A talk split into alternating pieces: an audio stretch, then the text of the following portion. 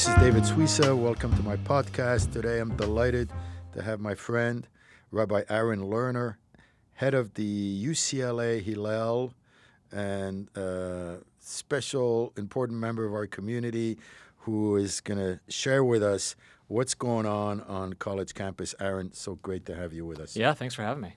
So, you know, we always have this image of college campuses today that all hell's breaking loose and we get to see these viral videos of events being ambushed by anti-Israel activists and so forth. What's the what's the mood right now uh, on campus? And uh, if you had to tell our listeners and our Jewish Journal readers what things are like to get a sense of whether it's getting worse, better, or same.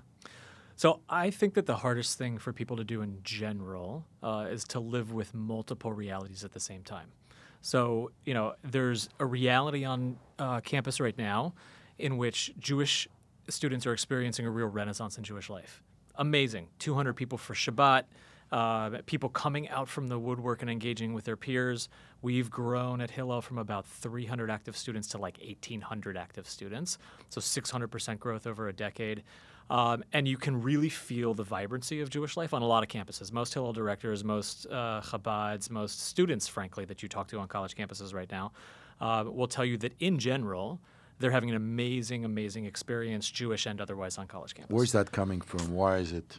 Uh, why, Why is is it? You know. I think that there's a resurgence of uh, identity and interest in who I am at this point in history. Some of it has to do just with what's happening on campuses in general, right? There's an identity politics um, and a focus on you know who you are. What does it mean to have that skin color? What does it mean to um, you know have that sexuality? What does it mean to have those kinds of parents, right? And even if you haven't thought about those questions before you're coming to campus, and maybe you're not even interested in in asking those questions right now, nonetheless, people are asking those questions of you, and they're saying to you like, "Well, you're Jewish. What does that mean to you?"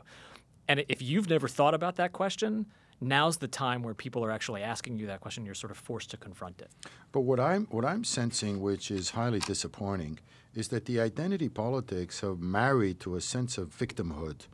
So when I when I when I see these cases of activists on campus who are using identity to express a sense that they don't want to be offended by a thought they disagree with, complaining about white supremacy, about patriarchy, about misogyny. I feel that there's a certain epidemic of victimhood that's going on on campus that mitigates against the curiosity that one ought to have during your college years of engaging with different ideas. So, on the one hand, I see where you're going with the identity, the, recognition of identity as something that might have a good positive effect mm-hmm. For the Jews. But I see that other side. Can you t- comment on that? Yeah, the, the, what I'm showing you is a silver lining of something that I do think is very problematic, right? That there that the uh, renewed focus on um, identity pro- on identity politics can be caustic.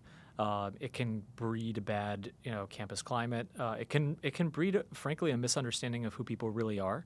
Um, you know, right now, I would say a lot of Jews who are active in social justice spaces uh, and, in, and in progressive spaces will tell you that Jews are perceived as being white. Uh, Jews are perceived as being highly privileged. Jews are perceived as, um, you know, enjoying um, the yeah, I, I would say privilege has become has become the narrative for us, and it's frankly it's not true, right? I've got students, I have Jewish students who are on meal plans uh, because they can't afford you know food, and they're coming from all kinds of different houses economically, um, and I've got students of just about every color right on campus. I mean, you know this, you know, in your in your own narrative, um, and I think that uh, we we get stuck uh, in positions that other people put us in that are not authentic to who we are. And then what's happening that, that, that I'm seeing is for some reason the Jews are being targeted. Uh, and it's connected to this movement against Israel. And I have friends of mine, students and children of friends of mine, who are very progressive, who are liberals, who find it very hard now to get involved with liberal causes because they're also pro Israel. And what I find like really, like, uh, really disturbing Yeah. is that it seems to be isolating just this one group on campus, the Jews who are pro-Israel, and it, they, they're really sort of paying a high price for being pro-Israel. Are you seeing some of that? So I would say that it functions as much as probably 50% the narrative of privilege and 50% the narrative of uh, Israel stuff. So what do I mean? I mean that um, privileged communities in general uh, are supposed to take a back seat in intersectional spaces, and intersectional spaces. Um, you know, are going to be the the coming together of groups which traditionally understand themselves as oppressed and have been oppressed uh, in our country and around the world.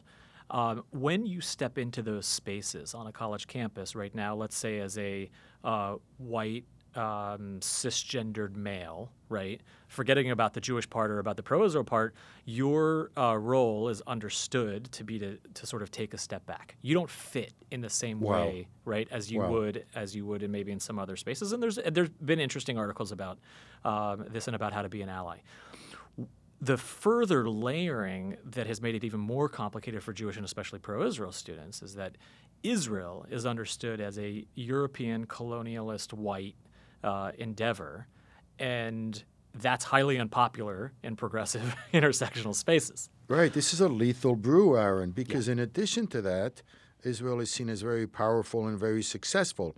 So it seems as if a Jewish student on campus who's pro Israel has all the checks against him.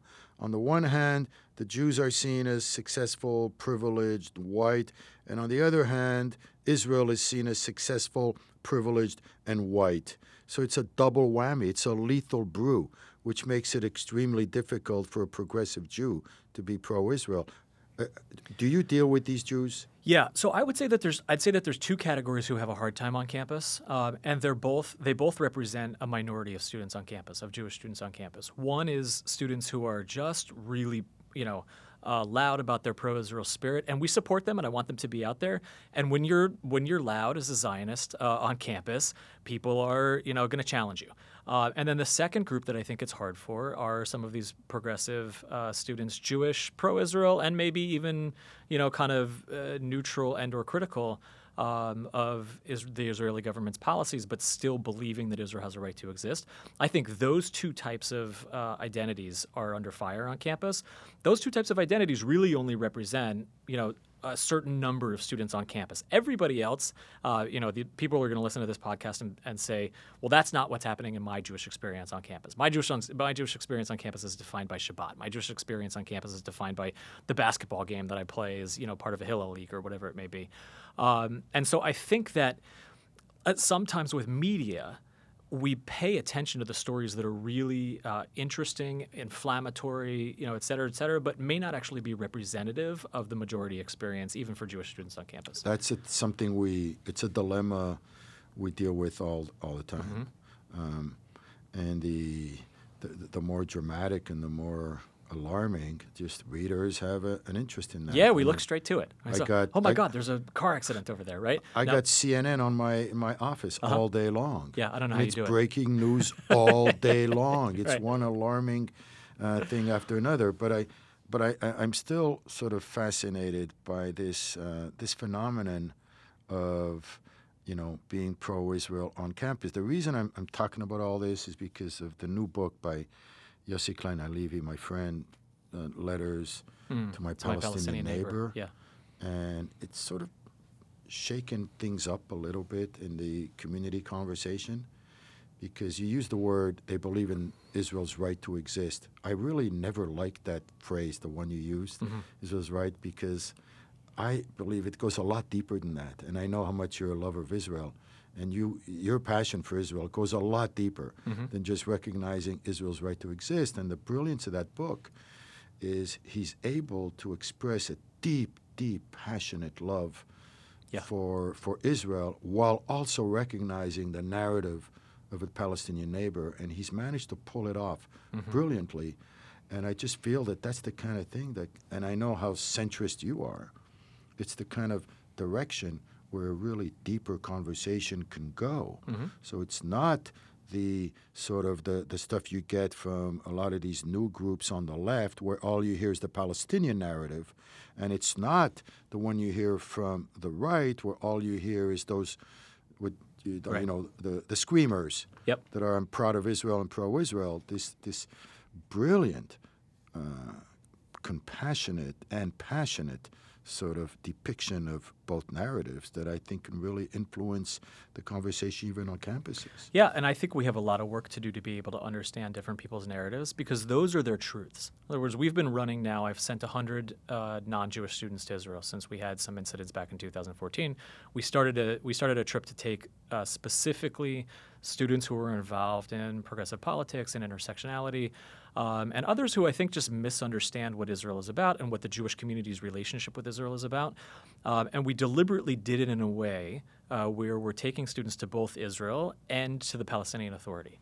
And they're getting to meet with Israelis who are super passionate, maybe Israelis who have lived there for 5, 10, 15 generations, uh, Jewish Israelis. And they're also meeting with Palestinians and trying to understand their narrative and their connection to the land. And it's really hard. That trip is really hard for everybody. It's hard for the handful of uh, Jewish students who we bring who have only ever heard one narrative and they're, they're, they're exposed for the first time to the Palestinian narrative. Uh, and it's hard for the other folks who have never heard the Jewish narrative and have never heard our deep and powerful and loving connection to this particular dirt that we haven't had for 100 years. We've had for 3,000 years, for 3,500 years, right? And, and I think that when they can see that and appreciate that, um, from multiple perspectives and from different people and to understand um, to understand people in their own words and in their own narratives is just extraordinarily powerful it's life changing Right now, you know, there's a new development that's happened in the American Jewish community. Uh, they have groups like, in particular, IfNotNow, that is causing a stir uh, because, you know, we have a tradition in the Jewish establishment of honoring the young. You know, where I guess we're so afraid we're going to lose the young to intermarriage and so forth that there's a there's a sense of uh, wanting to validate, sometimes coddle uh, the young and give them almost too much credit. So, right now, there's a dilemma among many in the Jewish establishment of how to deal with these groups. And I think Hillel, your organization, has had a similar dilemma. Um, this is why I go back to this idea of loving with nuance, mm-hmm. you know, a deep conversation, a complex conversation. And I've written about this in the Jewish Journal that what bothers me with these groups is that it's not a complex conversation. It's very one-sided. There's a lot of PR stunts, but they're making they're getting a lot of mileage, a lot of traction. And I wanted to ask you if you've encountered this situation where these kind of groups, and I call them one-sided, they're anti-complexity, and these are Jewish groups who only ask students to s- do kaddish for the Palestinian victims at the Gaza border, and to teach you about the occupation, right? And it's really one-sided.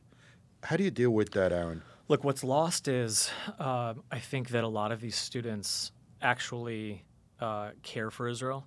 Um, some of them are Israelis themselves. Uh, they definitely, many of them care about their Jewish identities, and I think part of what they're part of what they're experiencing and feeling um, is a sense of disconnect with what they think Judaism can and should uh, stand for. They don't tell that story well right there the the um, intensity and i i think um, the intensity of their activism and and maybe even the the foolishness or the downfall of their activism is that they're not telling it from a they're not telling it from a place of love right? And i and i think that if they really do have the love uh, in their hearts and they would start there people would see that. And then people would be able to understand the stories. You know when you when you sit with them and you actually have a conversation with them it looks a lot different than when they're lying down in the middle of the street getting arrested uh, and I think, and I, and I think that you know, if there's one thing that I was going to promote in general, because I have the opportunity to do this with so many different types of students, is to actually just sit and listen from a curious place, right, and try to try to understand like. I really don't understand why you did that. Right? Can you help explain to me, right, where this, you know, where this fiery passion is coming from? Um, I, I think that that's the thing that we're not really doing anymore. We're not exposing ourselves to narrative. We're not exposing ourselves to different stories than the ones that we already believe. Uh, and of course, the internet is doing that for us, right? The algorithms of Google and Facebook and whatever are serving us up uh, things that confirm the biases that we already have. So if you've clicked on an article you're more likely to get articles that are like that one coming into your newsfeed. So we're um, you know, we're, we're sort of self-insulated. I think that it's hard for us to talk to other people, um, and we're being insulated from a technology standpoint. Have you had incidents where one of these groups has asked you to use the space at Hillel for a quote-unquote Palestinian, pro-Palestinian event? Has that happened, Aaron? Uh, yes, and to protect uh, Hillel and the you know relationships that I have with students. I don't want to I don't want to get into that um, too much. What I what I am interested in talking about uh, is the. But do you do you allow it? No. Kind of so so the two the two groups I would say like if I was going to describe uh, from a policy standpoint in, in terms of building usage, uh, what can and can't happen in the building. If you uh, if you want to destroy Israel, um, or you're aligned with people who want to destroy Israel, there's plenty of other places that you can go. You can go do your thing on campus. You can go lie down in the streets. You can go do whatever you want. But that's not that's not why Hillel exists. Um, and and frankly, on the other side, you know, I've got some students who think that carpet bombing Gaza uh, is the solution to the conflict, and I'm not going to give them and their groups, you know, space either. Uh, both of those folks are actually really fringe, and what I am interested in supporting is a dialogue complexity. between yeah complexity, but a dialogue between the people, let's say on the you know on the left who are anti-settlement or anti-occupation, and on the right who are pro-settlement for security reasons or for mm-hmm. you know our, our long-term relationship with the state of with the state mm-hmm. of Israel and with that piece of dirt. Um, and those kinds of groups, if you fall you know if you fall within the first two standard deviations, which is 95% of everybody on campus, bring it on. Mm-hmm. right? Let's have a conversation. Let's mm-hmm. you know, let's use space. Let's get you guys talking to one another. Uh, but if you're really fringe, like I, I don't need that. Speaking of conversation, uh, you really took the gloves off a few weeks ago, and you got a lot of credit and kudos from uh, people in the community because there was a outrageous moment when. Yeah almost extremely aggressive uh, hecklers interrupted an indigenous uh, session organized, I think, by SSI mm-hmm. students uh, supporting Israel, and it was at, on your campus. And can you talk about that? Because it was almost, I mean, it was kind of scary. Yeah, it's intolerable. It's disgusting. Um, I think that they tell they, our listeners what happened. Yeah, sure. So, so there was a, a group of students, SSI, who were having a um, you know peaceful program in Dodd Hall, which is a lecture campus on uh, campus, and about 50 minutes into their uh, program, a group of protesters, disruptors, um, you know, came came into the room, really barged into the room. Uh, one of them ran down to the front of the room, tore down an Armenian flag. Uh, that was hung by a Lebanese Armenian Christian, um, a guy named Darian, who's actually going to be next year's president of Bruins for Israel, which is fascinating. Here you have this Lebanese Armenian, you know, non-Jewish Christian who's, uh, re- you know, who's really involved with Israel activism on campus uh, tore it down, really got up in his face. At the same time as there was a group of protesters that are kind of coming around the outside of the outer rim of, of where students are sitting, um, who start to make a lot of noise. They're yelling, they're blowing whistles, they're using megaphones, they start singing and dancing. Um, and it goes on for about eight minutes, right? As the, as and, and, and, you know, I'm watching this, and I'm first of all, uh, kudos to our students who were able to keep it together, right, and to and to remain calm. Um, and then the police came in and said, you know, you're actually in violation of these students' free rights, you know, free speech rights to hear. Right? Yes, you have the right to protest outside, right? Mm-hmm. But you can't be in the room shutting down an event. Uh, but it, but it, one, it took too long. Um, I understand now some of the reasons that it took too long. Actually, the police were outside of the room uh, and didn't see that first altercation. So if you turn on the video from our, you know, from our perspective, we're like, oh my God, the police should have gotten this guy out of, you know, mm-hmm. out of there immediately. By the time that they came into the room, they see people who were kind of dancing around and you know singing songs and and whatever.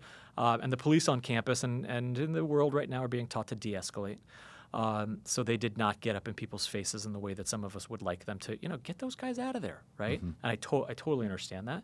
Um, but the but that kind of disruption is is totally intolerable. We're not going to stand for it. The university is not going to stand for it. Um, in fact, I've been in conversation with administrators about getting you a letter to express uh, just how far out of bounds this is at UCLA. They're not going to stand for it. There are disciplinary processes that are happening to take uh, both those students, and people should know uh, most of the people who came into the room not students, uh, part of this like anti-fascist you know group of off-campus agitators who have been arrested. They were arrested you know the week before at Rahm Emanuel and the week before at uh, you know the Regents hearing and the week before at whatever. So the so the university is going to go after them with the LA prosecutor's office as well. Uh, but it crosses the line. It crosses a line that hasn't been crossed. Correct. Well, Yeah. What's What's interesting though is, as you mentioned, an Armenian Christian student that was on the panel.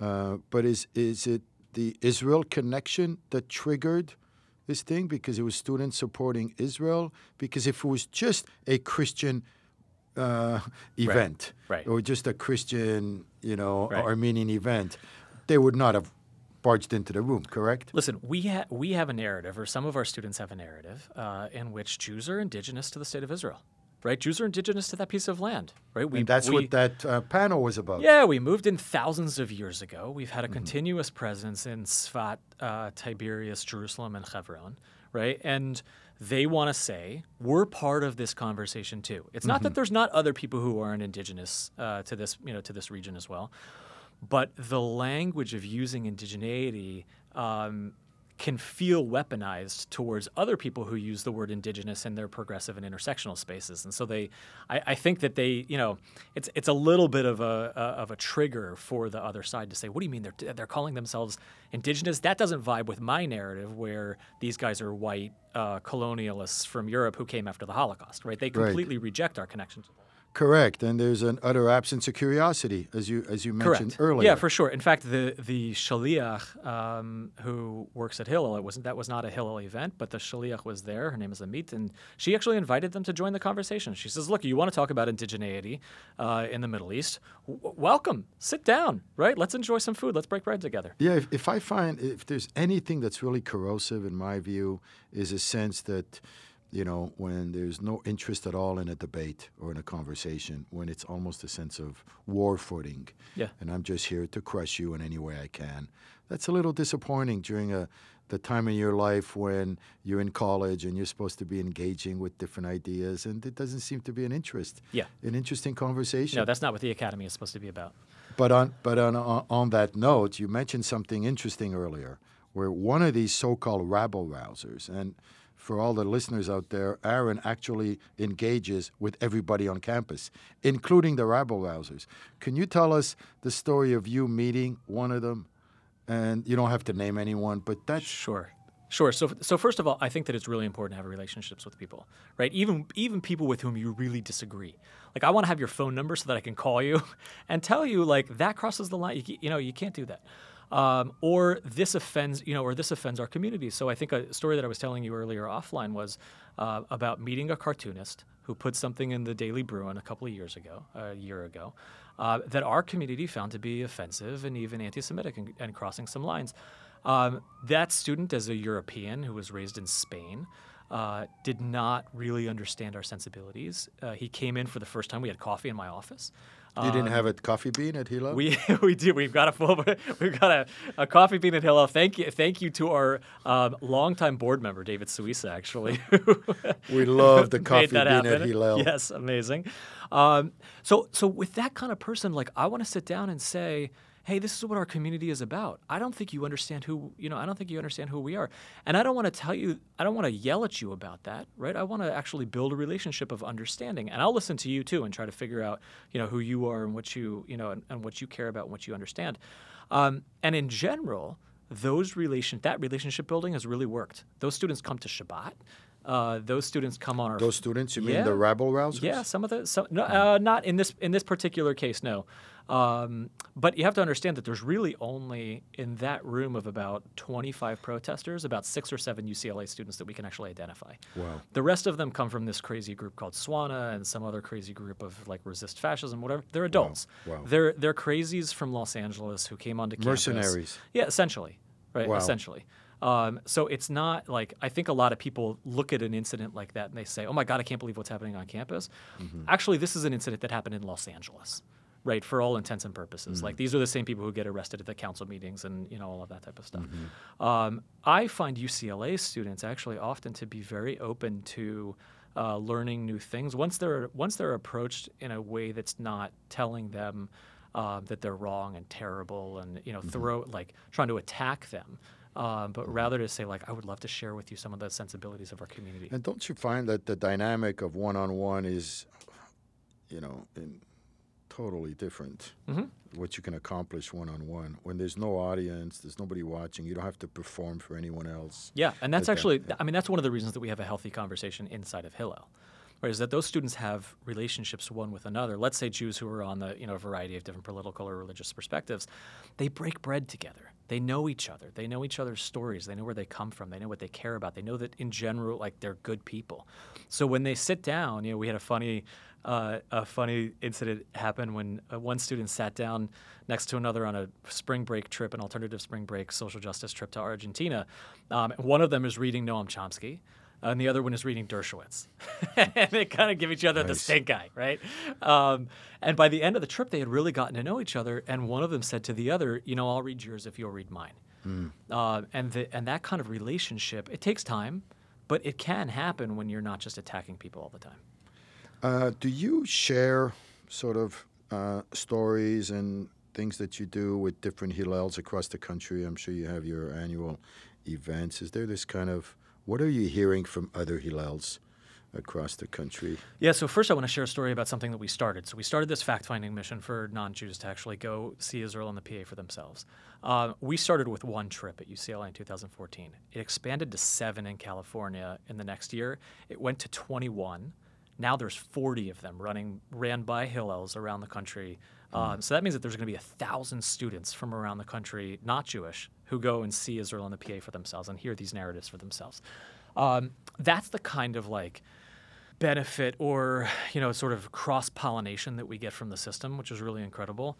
Um, what I'm hearing in general from uh, directors is that they are having similar experiences with progressive and intersectional um, challenges. I'm also hearing from people that Shabbat is full, that students are having an amazing Jewish learning experience. Like we've got more students learning at UCLA than we've ever had in the entirety of our, you know, of our Hillel. I, we run like eight Jewish learning fellowships a quarter, something, you know, something like that. So there's like hundreds of students doing Jewish learning that's never happened before, um, and that's and that's happening around, you know, that's happening around the country. You know, it's funny because I have a background in branding, and when I heard a few years ago that there was this little movement called Open Hillel, it struck me as so odd and ironic because Hillel itself is pretty open. Right. Right. They they approached us and they said. Uh, they they approached us and they said, you know, we want to bring uh, Open Hillel, and I said, what are you talking about? so like, when when have you ever not been allowed to, you know, participate in something Who's or do they? something or whatever? A couple of, a couple of students At, at UCLA. at, at UCLA. But I think what's I think what's missing is that it was exactly two students. Right. Sometimes Right. people look at campus and they think to themselves like, "Oh, all the Jews have turned, you know, in this direction or that direction or whatever." There's about 3,000 Jewish undergrads uh, at UCLA, and exactly two of them were interested in, you know, doing this particular thing. So I want to know them. I want to engage them. I'll talk to them. But that means that 2,998 other students, right, who we're not talking about, who we're not paying attention to, um, are out there without those, you know, without those thoughts. Now, Aaron, you were not, uh, when, when you were growing up, you did not dream of becoming a rabbi. You have an interesting journey. Can you talk about that? Yeah, so there's two. I mean, there's two pieces of this that might be uh, interesting. One is I was interested in doing commercial real estate finance, which I did. Uh, I still hold my broker's license. You know, Where were you born? I was born in uh, Denver, Colorado. Grew up in Houston. Um, grew up in an intermarried family. So my dad's Jewish, my mom's not. Uh, we participated in both Christian and Jewish spaces. So I saw that. You know, I kind of saw that for myself. Um, sometime around high school and and early college, I decided to make a decision about my own identity. Uh, that I really, you know, I really felt Jewish. Right? And I you felt had- a Jewish neshama. You had been exposed to both. I had definitely been exposed to both. What's both. it Yeah. like, Aaron? What's it like? Because I can't even imagine what it's like. You had uh, uh, Hanukkah and Christmas at the same time. Uh, at times. So you Yeah. grew up with both traditions side by side. Yeah. How did it feel? Did you did you feel a, a sort of sense of I should prefer one or the other? I, I prefer this one now, prefer the other one then. Judaism is too much. I got to fast on Yom Kippur. That's a pain in the neck. And Right. blah blah blah. But I do like the Sukkah. That's kind of fun, and Shabbat is kind of good. You know, how did that? How do you navigate the back and forth between two traditions? Yeah. So first of all, I think it's a lot of things at the same time, right? It just is, right? You're Um, I'm in school in the South, right, as one of the only kids who's identified as Jewish. And so people are telling me that I'm Jewish, even though I don't even really know what that means. You know, what does that mean? And P.S. Like I go to church, right? So Was your father? Uh, so my father, my father's complicated. I don't know if I want to talk too much about. Okay. Uh, you know, his, All right, but you knew your Judaism growing up, right? yeah, I knew I knew my Judaism, and I think that for I think for some people that was really confusing because most Jews know nothing, right? Most most Jews who I encountered, especially in public schools and you know uh, sort of liberal liberal settings, uh, as a litmus test, could not tell you the difference between Abraham and Moses. Right? If you went up, if you asked them like who went up on Sinai in the Bible and got the Ten Commandments, uh, Abraham or Moses, they couldn't answer. Who did go up by that? No, just kidding. Uh, You so- got to ask your readers. Oh yeah, yeah. So did you? Uh, what did you learn growing up? Did you have Sunday school? Did you go to shul on Yom Kippur? What did you do? Yeah, so I had a bar, I had a bar mitzvah. Okay. Uh, I learned to leyn. I learned some Hebrew. Um, that was you know sort of fascinating. I saw the messianic community from the inside, which was fascinating uh, in and of itself. Um, I learned about fundamentalism. Uh, fundamentalism in the evangelical community, fundamentalism then in the messianic community, and post college fundamentalism in the Orthodox community in the Shtachim in Israel, uh, which was which was the sort of final maybe nail in the coffin for me to realize that as much as I was leaving uh, Christianity and some of those pieces of my identity behind, I was also trying to leave fundamentalist behind. Uh, and I didn't realize that fundamentalists are fundamentally the same, uh, you know, sort of, sort of around the world. And so it wasn't really until I met um, people who were living in, you know, trailers on hilltops in the West Bank, uh, where I went to yeshiva for a while, that I realized, oh, you guys actually see the world in uh, through a very similar lens as like the evangelicals that I grew up with in America. Yeah, extremely passionate. And but you went to college not thinking you would ever want to become a rabbi, right? You got a, a business degree. Yeah, I was and while you were in college, did you go to Hillel or Chabad? So I went to USC Hillel, um, and I had two different experiences there. Uh, when I first arrived, they didn't know what to do with me. My story was unusual, and I think they found me threatening. Um, In what way? And the, uh, you know, if a guy if a guy like me who's charismatic and knows the Bible uh, decides that he wants to get involved in Hillel and start proselytizing to the students, that's a problem, right? That's I, and I can see it as a now as a Hillel executive And director. proselytizing in what direction? Well, that that'd be a good question, right? But but I think from their perspective, they were thinking if this guy comes in and says that you know Jesus is the Jewish Messiah, um, then that would be a problem for them, especially right, if they because did at the something time like you still had the dual identity. at the time. I would say that I would say that by the time that I was in my like early college experience, I was trying to shed the Jewish. I was trying to shed the Christian identity. I was already in that mode, but Hillel couldn't handle that. You know, Okay. Thirty years ago, could, Hillel couldn't handle that. Um, and then there was a new director, a guy named Rabbi Jonathan Klein, who now runs Clue here in town, came in, and Jonathan was just he was just able to hear it, right? He was able to kind of live with both and to say like, okay, I, I can see why people are you know threatened by who you are, but I can also see the direction that you're trying to go. Um, Jonathan eventually helped me convert, which was like really amazing. I had a reform um, rabbi sponsoring my conservative uh, conversion at the at the what was that the UJ uh, to go off to Orthodox yeshiva and you know You went to Orthodox Israel, Yeah. I went to Orthodox yeshiva, and then I, I wound up converting Orthodox again. With who? um, Later, uh, so so in Israel. Um, which was like a fascinating and, and disturbing experience uh, in and of itself. I think that they're still not doing a great job, you know, bringing Oh, yeah. in bringing in sure. people who were like the I was the lowest hanging of fruit, right? Like here's a guy who's already converted. You know, his brother, my brother was in Golani at the time uh, in the Israeli army. I had already made a commitment. I'm in yeshiva, and it's Were still you involved like- with Rabbi Riskin there? uh, I was not involved with Riskin. There are people who are doing it really well. Mm, right. Yeah, there there are. I just think that the the way in which the Haredi, um, Oh, they're you know, taking so has taken political. they, have taken over Yeah. the rabbinate. But Who is your rabbi? uh, I would say right now my rabbi is Yosef Kanevsky at B'nai David, Judea. And when you I were in Israel? Um, when I was in Israel, I had a variety of different you know folks, but Danny Landes at Pardes was Oh, oh, love him. you know eventually my yeah Landes is my foundation. Yeah, Amazing. yeah, yeah. He's amazing. Did you Yeah. study at Pardes too? I did. So I went to this hilltop yeshiva um, for a while, and in part because I had never seen Jews in America who had God, right? like in a serious way. I mean, and evangelicals have God. They pray. They pray in English. They, you know, it, maybe they're falling on the floor, whatever it may be. But I didn't see that sense of spirituality in the Jewish community. And somebody said, like, oh, you got to go out, uh, you know, to this place, and and you'll find God in the woods. Amazing. So, so is there was there an aha moment? Because here you are, you know, mirrored in business studies and finance and so forth. Was there a, a moment when you decided I'm going to make Judaism a lifetime passion? Yeah, in college, I think I think finally with Rabbi Jonathan Klein that became uh, a piece of it because Judaism is a lifetime passion as a, to live as a Jew, mm-hmm. right? Just to, forget being a rabbi. You don't have to be a rabbi Correct. to be a you know to be a learned Jew and to uh, know Hebrew and to study Talmud and to you know all of those. In fact, my favorite rabbi of the Talmud is Yochanan Hasandlar, right? He's got he's uh, Yochanan, the guy who makes sandals, right? Like it's not the, the professionalization of, of Judaism is not what ne- we necessarily. Oh, you know, you're do. tempting me now because that's a really interesting column for the Jewish Journal. Yochanan Hasandlar. Yes, the nice. rabbi who makes sandals. That is a headline that I'd like to see very yeah. soon. Yeah, so totally. I'll be following up. Um, so it, it's quite a journey, Aaron. Yeah. You know, and uh, is your business background coming in handy? So I joke that I'm a rabbi who reads a spreadsheet. Um, I think that when they brought me to UCLA, they had a sense that w- with a legacy director, Rabbi Chaim Seidler um, looking to retire, that this was somebody who they could, you know, move into the move into the directorship. Um, I use those skills all the time, every day: fundraising, spreadsheets, trying to figure out the building, trying to do HR.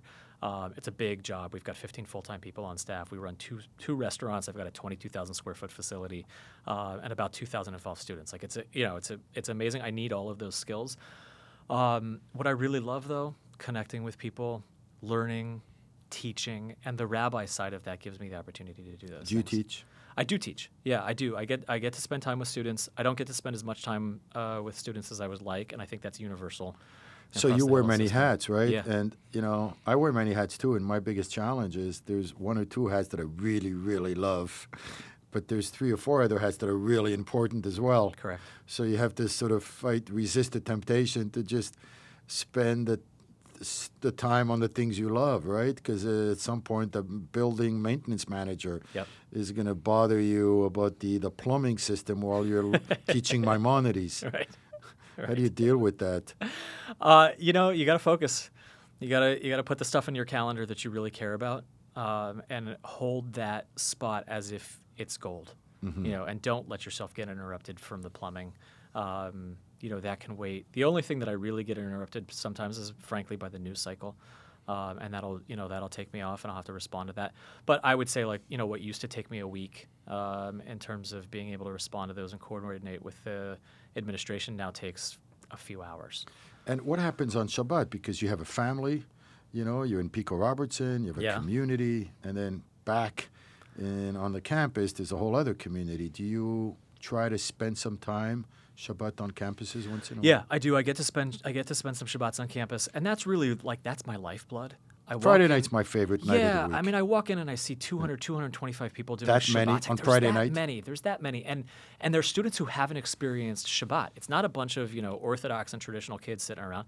It's people who, for the first time, are coming out and seeing. They're not you just know, coming for the Crown Royal, are they? Uh, No, in fact, we don't need it. I, I don't need it. I don't need to give. Uh, you know, I don't need to give students anything special. They're Do they? Is there a cover charge? There is not a cover charge. Mm-hmm. Um, that changed after Chabad.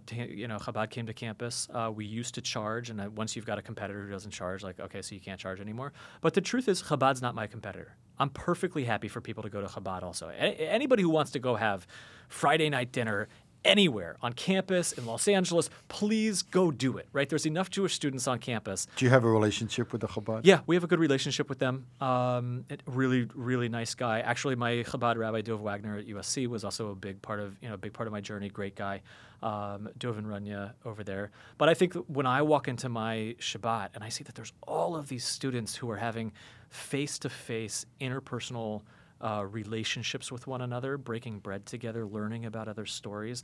It just it it really uh, validates the decision that I made. I mean, I could make more money in finance, right? Like I don't need to I don't need to do this, but we're making something real happen in their lives.